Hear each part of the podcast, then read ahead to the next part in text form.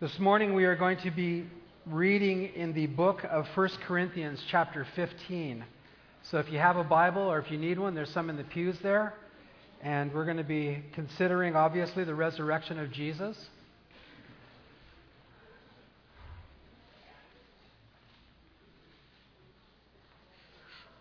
First Corinthians chapter 15 in the New Testament there.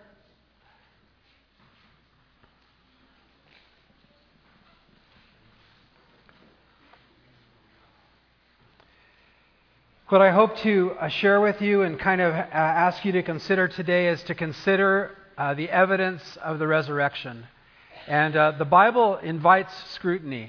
Uh, God invites scrutiny. He, he says, Come, let us reason together. And so Christianity isn't a faith uh, where, where anybody ought to shy away from having people ask questions about it or having discussion about it or debate about it or anything like that. Uh, the Bible is, is an open book and it's there to, to be examined. And so um, that's what we're going to do this morning. I want to try to do a reasonable, uh, you know, message with you guys and just kind of provoke you to, to some thought. So that's the plan. That's the trajectory. Let me just read 1 Corinthians chapter 15, verses 1 to 19. We're not going to study that passage in detail. It, it, there's some points there that I'm going to lift out of there, uh, but it also kind of sets us in a trajectory. So, 1 Corinthians 15, follow along if you would in your Bibles. The Apostle Paul is writing to Christians, and he's discussing the idea and the fact of the resurrection. He says, Moreover, brethren, I declare to you the gospel which I preached to you, which, I also, which you also received, and in which you stand, by which you also are saved, if you hold fast that word which I preached to you unless you believed in vain.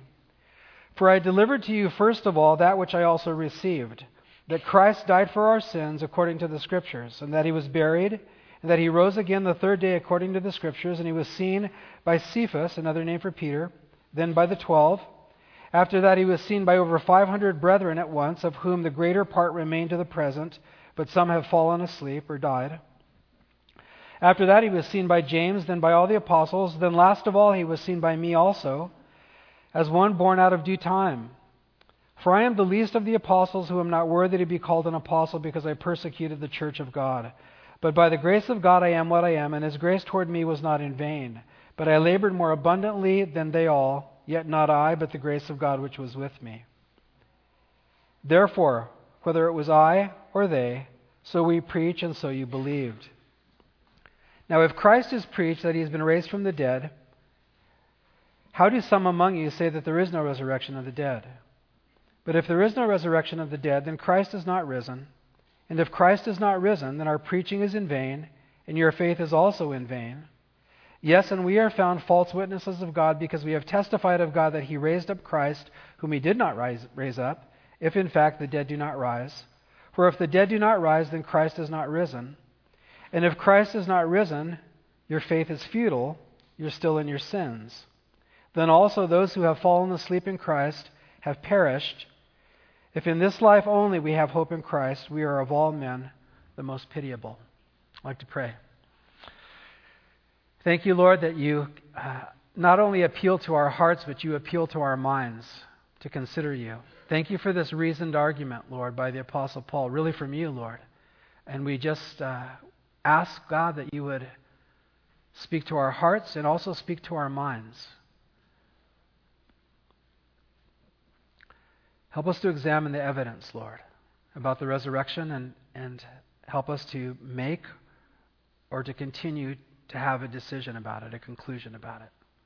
So thank you, Lord. I pray in Jesus' name, amen. There's a great uh, article online. I don't have time to read it. I, I copied and pasted it here uh, but there's not time. But I want to just, if you're interested in such things, you can go back and listen to the message here on YouTube. Uh, we, we video the messages, and if you want to get this reference, you can go back and, and watch the, the uh, video. But there's an article called The Science of Why We Don't Believe Science. And the author, his name is Chris Mooney, and this is what he says. He says, A man with a conviction is a hard man to change. Tell him you disagree, and he turns away. Show him facts or figures, and he questions your sources. Appeal to logic, and he fails to see your point. Let me read that again. Man with a conviction is a hard man to change. Tell him you disagree and he turns away. Show him facts or figures and he questions your sources. Appeal to logic and he fails to see your point. It speaks of the man who's made up his mind on something and really doesn't want to uh, examine the evidence. He doesn't want to consider anything outside of what makes him comfortable. And in the article, the author goes on to talk about how we all have this response called the fight or flight uh, response. If, if there's danger or something that's threatening you, you either want to fight against it or else you want to run away from it. Uh, and this guy is not a Christian. This guy is actually kind of against Christians and against anybody that thinks uh, believes in creationism or anything like that. So, but his point is this: that oftentimes, if something feels threatening to us, we don't want to stop and examine it. And he, he happens to be an evolutionist, and he says evolution helped us along that way in that if there's something dangerous, we don't want to take the time to examine it. Either we have to figure out very quickly if we can fight against it or if we should run away. So, in that sense, evolution did us a favor, according to the author. But he says that also spills over into most everything that we uh, perceive or any kind of philosophy or opinion or worldview that we hold. Oftentimes, uh, we can find ourselves, if there's something that's kind of threatening what we believe, we kind of either want to fight against it right away or we want to run away from it and dismiss it, and we don't take time to examine the facts. And so I thought, well, and then he kind of goes on to say, kind of like why I'm wrong. And that's fine. I, I, I, I'm fine with people having an opinion. Um, but the science that applies to me also applies to him. So it applies to all of us. So if the fight or flight thing is in us as human beings and we have a strong persuasion towards something and we start to either feel threatened or challenged, oftentimes we say, I don't want to hear about it or, or put up your dukes, we're going we're going to punch it out. And I think that, I thought it was a good observation, actually. I thought it was really good. He also went on to say that sometimes we come to our conclusions based more upon emotional feelings than, than reasoned thinking. Something that feels good to us, something that feels right to us, and we won't examine the facts. I'm, I'm having flashbacks to my teenage years and all the stupid things I did, not based on reason. You're giggling because you did too. Not based on reason, but based on emotion, right? So, I mean, that's, that's just a recognized fact. But the thing that I love about the Bible that it, it invites and, and accepts scrutiny and invites investigation. And the Apostle Paul here is, is reasoning with these Christians who seem to think that the resurrection wasn't an important thing or maybe didn't even happen. And he's just simply reasoning with them. And so it's a reasoned kind of pursuit that we are following today. Follow your notes if you would. I'm just going to kind of run right through them. Number one, Christianity lives or dies on the resurrection. If there is no resurrection, there really is no Christianity. He explains this. He says in verse 1 the Corinthians had heard the preaching of the gospel, they believed it and stood in it. So Paul came to them, explained the gospel message, they believed it. Their faith, verse 2, led them to, being, to be saved, but they needed to continue to believe in it. That's part of the Christian life. You need to continue to believe the gospel message. Verse 3, Paul said he spoke what he received. And so he is proclaiming that he did not invent this message. It's not man inspired, but it's God inspired. He said that message, number one, Jesus died for our sins. And this is part of the gospel message. The word sins mean offenses or to miss the mark or the violation of law. So when we violate the laws of God, we are, we are sinning against God. We are not living as we should he said that that message came according to the scriptures. Now, this is real interesting. The Bible, I don't know if you've ever thought about this. I'm sure most of you have, but maybe some of you haven't. The Bible is a collection of 66 books. It's not one book, it's a collection of books. 66 books, 40 human authors. It spans about 1,500 years, so it's a collection of books. It's written by kings, shepherds, prophets, fishermen, a tax collector, a tent maker, and a physician. And though there are human secretaries, if you will, people who penned it, the Bible says of itself that it's inspired of God. It has one message God exists and he wants to have a relationship with you. That's a very, very boiled down, but that's the essence of it. That's how it started. That's how it's going to end. Uh, God says, And I will be with my people, Emmanuel. So, Verse 4, he says, Jesus was buried. He rose again the third day according to the scriptures. The death, burial, resurrection are critical to the Christian message. Without that, there is no Christianity, really. There are a lot of people that admire Jesus for being a moral teacher and you know, ethically kind of head and shoulders above other people. Maybe they even believe in miracles and, and they appreciate that about Jesus. But when it gets to this death and resurrection business, it's, it, it's a little too much for, for them to believe. And so they want to accept, you know, the, the moral teaching, cool guy Jesus, probably long hair with flowers and a headband and just something very cool and just flowing and just, you know, that's really attractive to a lot of people. But if there is no death and resurrection, there is no Christianity. And so it, it's a non negotiable. Jesus isn't just another one of the moral teachers that, that lived and died. He, he predicted his own death and he predicted his own resurrection. And so, if there is no death followed by a, res- by a resurrection, there is no Christianity. In verses 5 to 11, we're not going to read through those. I mean, we read through it already. The Apostle Paul lists people and the numbers of people that saw Jesus uh, in his resurrection state. Eyewitnesses are important in establishing facts. I mean, our court system, our judicial system relies on it heavily. Cases are won on the testimony of eyewitnesses, or they're lost on the testimony of eyewitnesses. And so, Paul here, kind of like a defense lawyer, the defense of the gospel message, is just bringing his evidence to the court. There are some objections, and I'm just going to read through this. There are some objections to this idea of people seeing a resurrected Jesus. And so if, if you came in with objections today or think it's kind of a skeptical thing, that's fine. That's cool. You can have your opinion. Just throw, I'm just tossing ideas at you for you to ruminate on. Consider if you think they're valid ideas, valid reasoning or not. Some people say, some say that people were so sad over Jesus' death that they imagined that they saw him. If you, if you look up the, if you Google and do a search on mass hallucinations, you will see that very, very, very few scientists believe in the fact that there can be mass hallucinations. One or two or three, but not 500 at the same time in the same place. This is what secular scientists will tell you, and psychologists and psychiatrists, that that just, a few of them believe it, but most of them don't. And I'm going to use a phrase here with you today that anything is possible.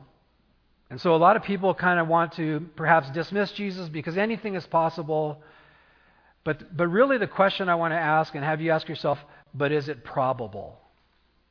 Now, we, we do things because they're probable. I buy a car because it's probably going to keep working. Or we buy a house because probably we're going to continue to have our jobs and the housing market looks good and the bank likes our credentials and all that. We don't do things just because they're possible. We do things because they're probable. And I'm not asking you to either accept Jesus or dismiss Jesus because it's possible. I'm asking you to consider Jesus because if is, is what the Bible's saying, is it probable? Does it make more sense that it happened this way than, than, in, than in any other way? So that's kind of where I'm at right now. So there's evidence, there's more evidence and reason for the resurrection than for a mass hallucination. Once again, people want to dismiss Jesus because they say there was a mass hallucination. There's more evidence for a resurrection than there is for a mass hallucination. Incidentally, a mass hallucination doesn't explain Jesus being alive, and it doesn't explain the empty tomb. So some people want to say there was no resurrection from the dead, it was a mass hallucination. Okay, let's say there was a mass hallucination over here. What do you do about this empty tomb then? So it doesn't kind of cover that aspect of the empty tomb. Hallucinations, if you look it up, and I encourage you to do your own homework, go on Google, look up religious, hallucina- religious hallucinations. That's a great afternoon thing, isn't it? Just go have your ham and your Easter eggs and Google mass hallucinations. Okay? Hey, right? Hallucinations, religiously speaking, spiritually speaking, are often happen with people that want to see something the stigmatas or you know uh, the virgin mary crying in a church or something like that people come wanting to see something and then they go i'm pretty sure that's a tear or i'm pretty sure that's blood or, or what have you okay? I'm not here to attack those things. I'm just there are examples of people that want to see something. The disciples all of the disciples all of the apostles none of them believed that the resurrection was real. When they saw jesus they were surprised. They weren't relieved. They weren't expecting it and so the, uh, the argument about a mass hallucination by religious zealots, guys, they didn't believe that the resurrection was going to happen. So this is, again, just do, using some reasoning They didn't, they didn't believe it was going to happen. Verses 12 to 19, Paul goes through a list of things and asks some questions. What if the resurrection isn't true? I'm going to run through this quickly. Verse 12 If the resurrection isn't true, we go into the ground and turn to dust forever.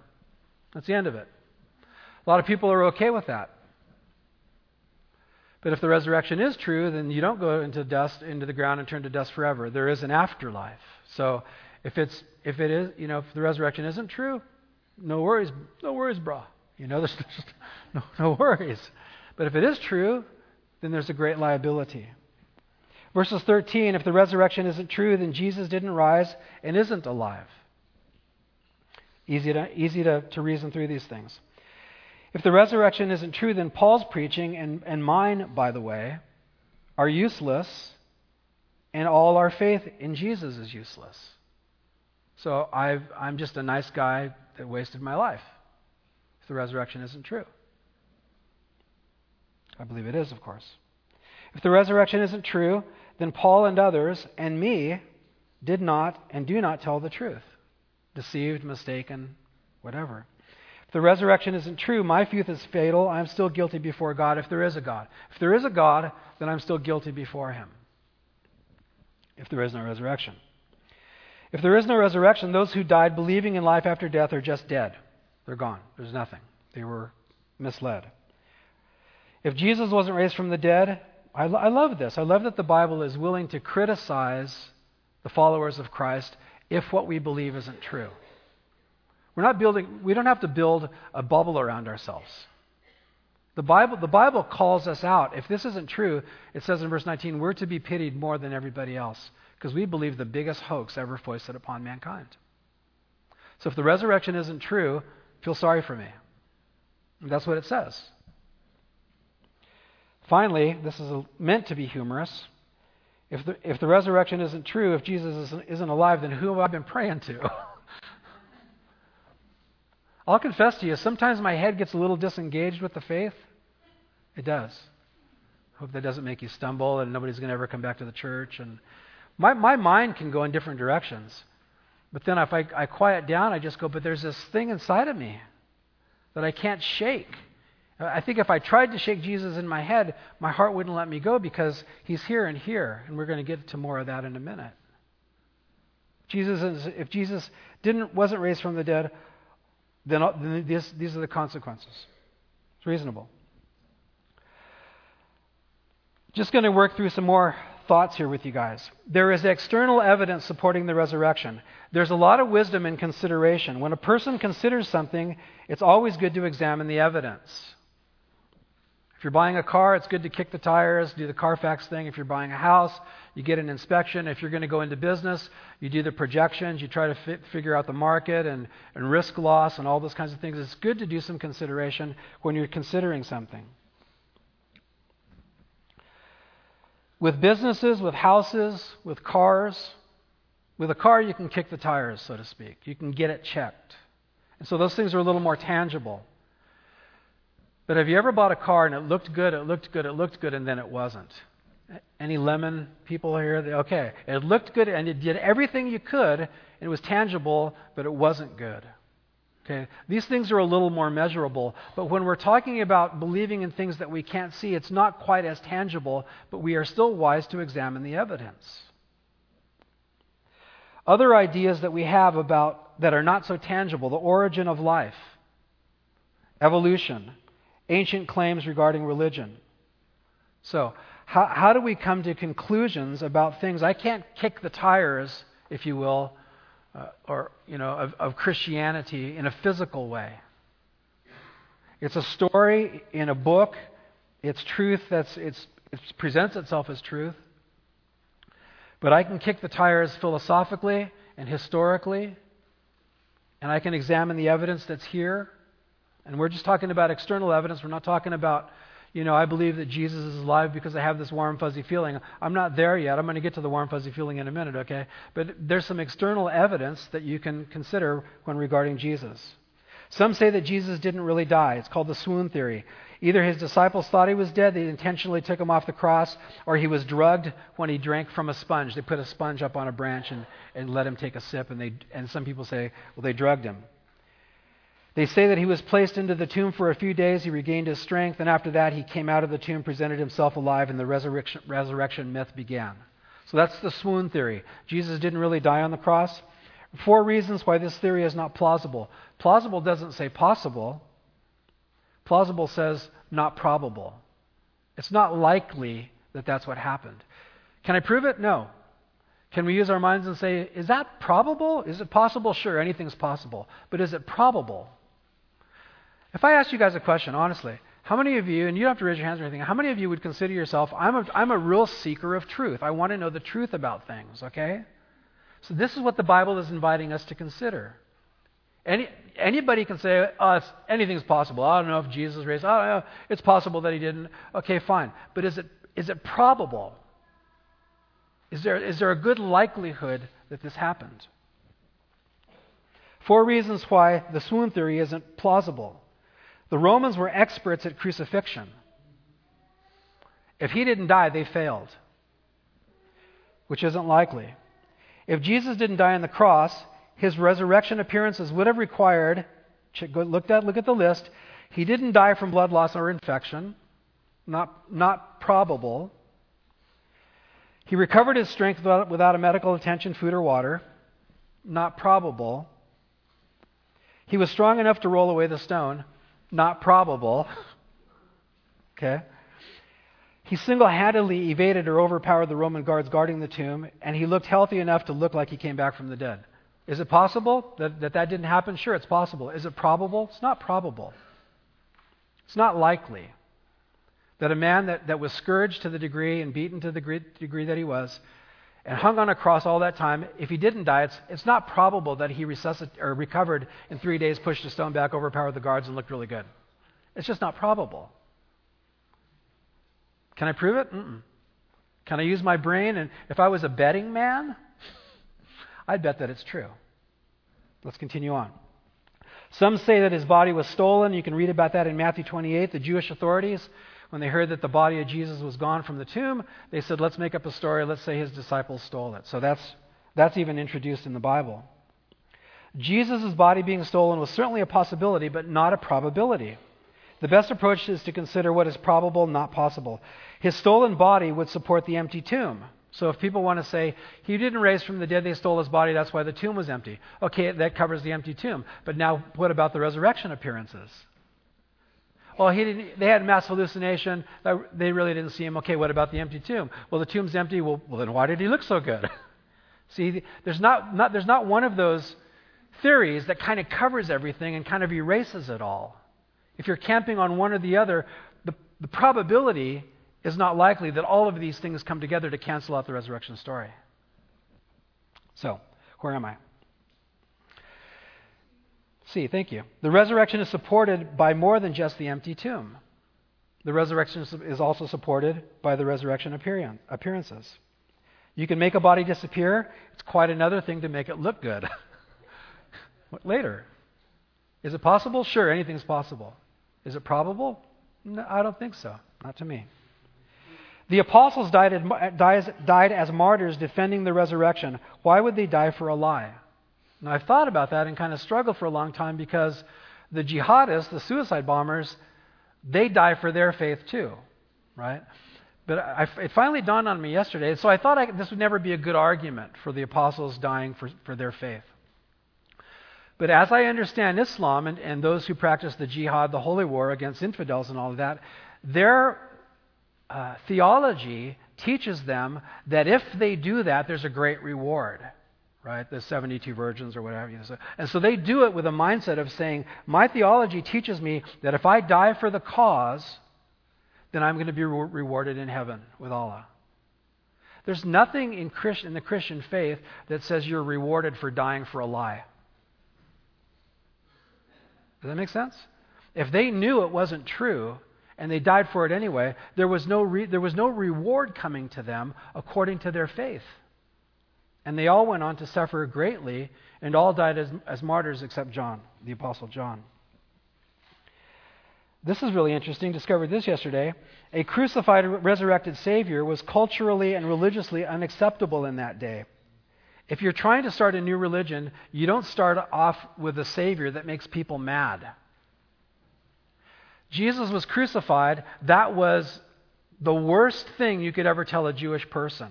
Crucifixion was the most uh, heinous, awful, wicked thing that you could do to a human being. So if you're going to preach Christ to the Jews, you don't say, yeah, he was crucified. What? Immediate turnoff. Not politically correct. No can do. Nope, nope, not prudent. That's my George Bush thing. Come on, guys. You don't, you don't start off with something that's immediately going to turn people off. The other side, a resurrected Savior, the Greeks thought that the body and the physical uh, nature was absolutely wicked so they indulged themselves immorally in all of that. But they said, But when I die, I'll be separated from it all, and I'll be away, and I'll just be off into space or whatever they believed. So you don't want to have a Savior that comes back in his flesh again. That was offensive to them. So when you're starting a new religion, you're starting off with two politically incorrect ideas to reach people that you're trying to reach. If, you if you want to be clever about it, they, they wouldn't have done that because both things flew in the face of the culture they were reaching. It's just another reason why the idea of the, of the, the, crucifixion and the resurrection just wasn't a clever idea. It wasn't a clever idea. It was offensive. It was, it was the worst thing you could come up with, unless it's true. Finally, that's, all, that's just some external evidence. There's a lot of external evidence out there that you guys can, can look up and etc.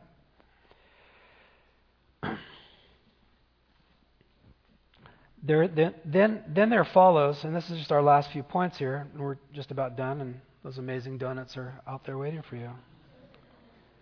There's internal evidence that supports the resurrection. This, this is how I see it. There's all this external evidence. And some people look at it and say, nope, nope, nope. And it might be their fight or flight kicking in. It might be if I become a Christian, I'm going to have to hang out with those people. or I'm going to have to vote Republican. Or I'm going to have to like Donald Trump. Or I'm going to have to do these things. I'm going to, you know, whatever. I can't drive a hybrid. Uh, I don't know. If I, if I have to, if I become a Christian, there's all these cultural things that I don't like, and I don't want to be associated with those people and all that stuff that they do and all their Christian talk, and so I'm, I'm pushing against it and I'm running away. But that's not examining the evidence. Can I just tell you guys something? I'm the pastor of Cornerstone, I've been for 25, going on 25 and a half years. I don't agree with everything that even happens in this church. I don't agree with all of you, and some of you don't agree with all of me. We're not gathered because we are clones of each other. We're gathered because we believe in Jesus. So you don't have to worry about becoming a Christian having to be like them. Just believe in Jesus and be you. We need more people that just believe in Jesus and just be themselves. But the fight or flight thing says, I don't want to, I don't even want to examine, you know, because it might turn me into something. Nobody's going to turn anybody into anything except God, and that's only if you want him to. And then there's emotional biases like I went to church when I was a kid and the and the pastor was a bum and this and that and people were mean to me and so there's an emotional rejection of evidence. The evidence didn't offend you. I'm sorry that people may have, and people do. Churches can be terribly offensive places at times because you have people in them. Church would be great if it wasn't for people. It's a joke. Church would be great if it wasn't, but people offend, and so some so some people say, "I don't want to. I don't want to investigate the evidence because I'm emotionally hurt." I understand that, but that's not having intellectual integrity. So if you count yourself as a truth seeker, I'm just sharing some thoughts with you that you can consider.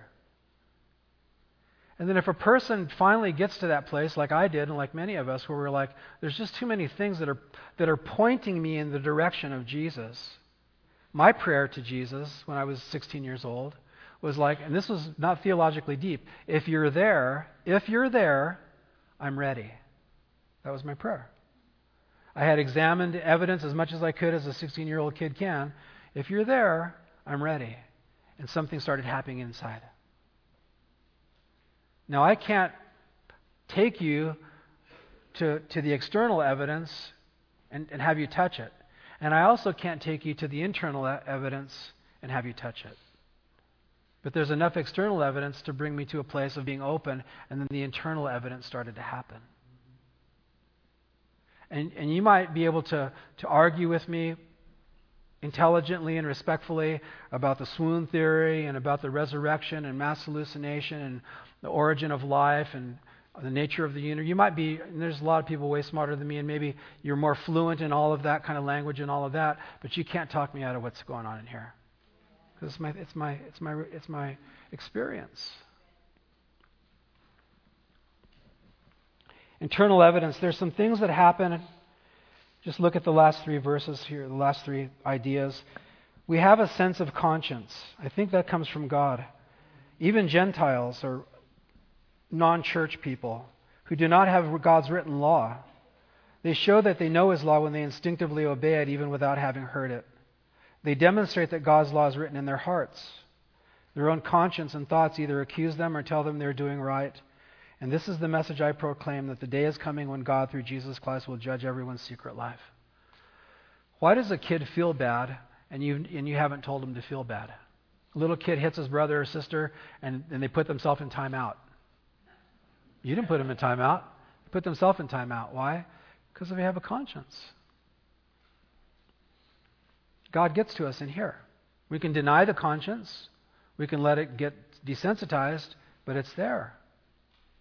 And it's kind of a calling card that God is speaking to us. We all have a sense of eternity. Ecclesiastes. Solomon writes, What do people really get for all their hard work? I've seen the burden God has placed on us all. Sol- Solomon was complaining here, but he got one thing right. I've seen the burden God's placed on us all, Monday through Friday, Monday through Saturday, sometimes seven days a week. Bur- work, sleep, work, sleep, work, sleep. It's so burdensome, it's so regular, it's so repetitive. Yet God has made everything beautiful for its own time. He's planted eternity in the human heart a sense of eternity. But even so, people cannot see the whole scope of God's works from beginning to end. So I concluded that there's nothing better than to be happy and enjoy ourselves as long as we can. And people should eat and drink and enjoy the fruits of their labor. These are the gifts from God. I agree. A good meal, a good beverage, family. We're going to have that today, hopefully, all of us, most of us. That's all wonderful. But for some people, that's as far as it goes. I'm just going to enjoy the moment who knows what's going to happen? It's kind of a fatalism. But God says, hey, but there's a spot there where I put eternity in your heart. Don't, don't ignore that thing. Don't ignore that calling card. And then finally, when a person says yes to Jesus, if and when we say yes, Romans 8:16, the Spirit himself bears witness with our spirit that we are children of God. How do I know that I'm a Christian? I know. Either, either I'm a Christian, I have a, a sincerely and severely good imagination. I wake up every morning talking to this Jesus that I can't see.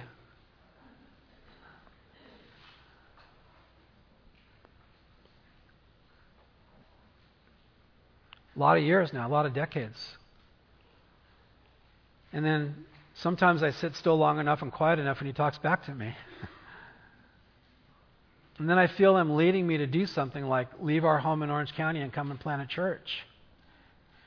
Or ask this beautiful woman to marry me. Or something like that. And then He leads us and He guides us. And where does that come from? Well, it started, started with somebody preaching the gospel to me like they did to the Corinthians. And me ex- examining the evidence and thinking it through as much as a 16 year old brain can think. And then not having it all theologically together, just saying, okay, you know, if you're real, prove it. And he did. And then he keeps proving it. So for some of us here, maybe you're just on the external thing. Maybe you're maybe you're strictly fight and flight mode, and I totally get that, and that's okay. That's what humans do. I totally get that. That's fine. But fight and flight can't excuse us from being honest seekers of truth. We can't we can't use that. And maybe there's been some emotional or even physical damage to you from a thing called church, and I'm sorry for that. But we still have to be seekers of truth. And I don't make anybody a Christian, and a church doesn't make anybody a Christian. Jesus reveals himself to the seeker, and, and if the seeker says, you know what? I really want to know, convince me, convince me. Not as a challenge, but as an invitation. People can say, convince me you're there, but they can do it with a raised fist. You're never going to see anything. A man with a conviction is hard to convince. But if you say, you know what? I'm going to set my conviction aside, show me. I'm not going to make up my mind ahead of time. If you're there, show me. Get past my fight or flight. Get past my emotional damage or even the physical. Get past, Lord, all those things that make me want to either fight against you or run from you. Get past all that. Here I am. I want to be a clean slate. Write your, write your evidence on my heart. And I'll honestly examine it. And then I'll make a decision about you. And a lot of us have done that, and maybe not everybody has, but God invites you to.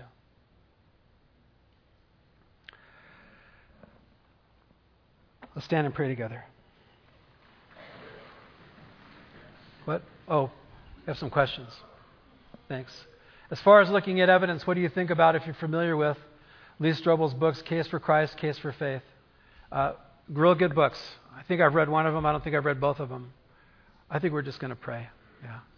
Um, good books. But you know what? Read them yourself and make a decision. Right? If, in fact, if I, if I think I have them, you can borrow them if you buy me lunch. what are some of the secular historic sources that speak of Jesus' crucifixion and resurrection? Uh, I'm pretty sure Josephus does. He was a Jewish historian that wrote for the Romans.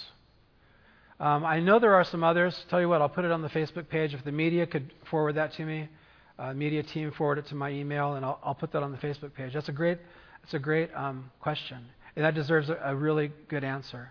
So, um, by the way, uh, if I'm late getting it, man, we live in we live in the Google age, don't we? This this this information is so available. That's it. Thank you for those questions. Let's pray. Father, we thank you for this day. We thank you for the, the gospel message. We thank you for the, the evidence that you have provided. We thank you for the historical accounts. We thank you for the, the literary uh, integrity of, of, the, of the Bible. We thank you for the changed lives around us, and, and we thank you mostly, Lord, uh, for our own experience with you. Father, I pray a blessing over each one here. Uh, may each one of us know you and meet you, Lord, uh, on your terms, but, but in a healthy way, even on our terms, without any pressure, without anybody pushing, Lord. Uh, may we all know you. So thank you, Lord. We praise you and we thank you for this day. In Jesus' name, amen.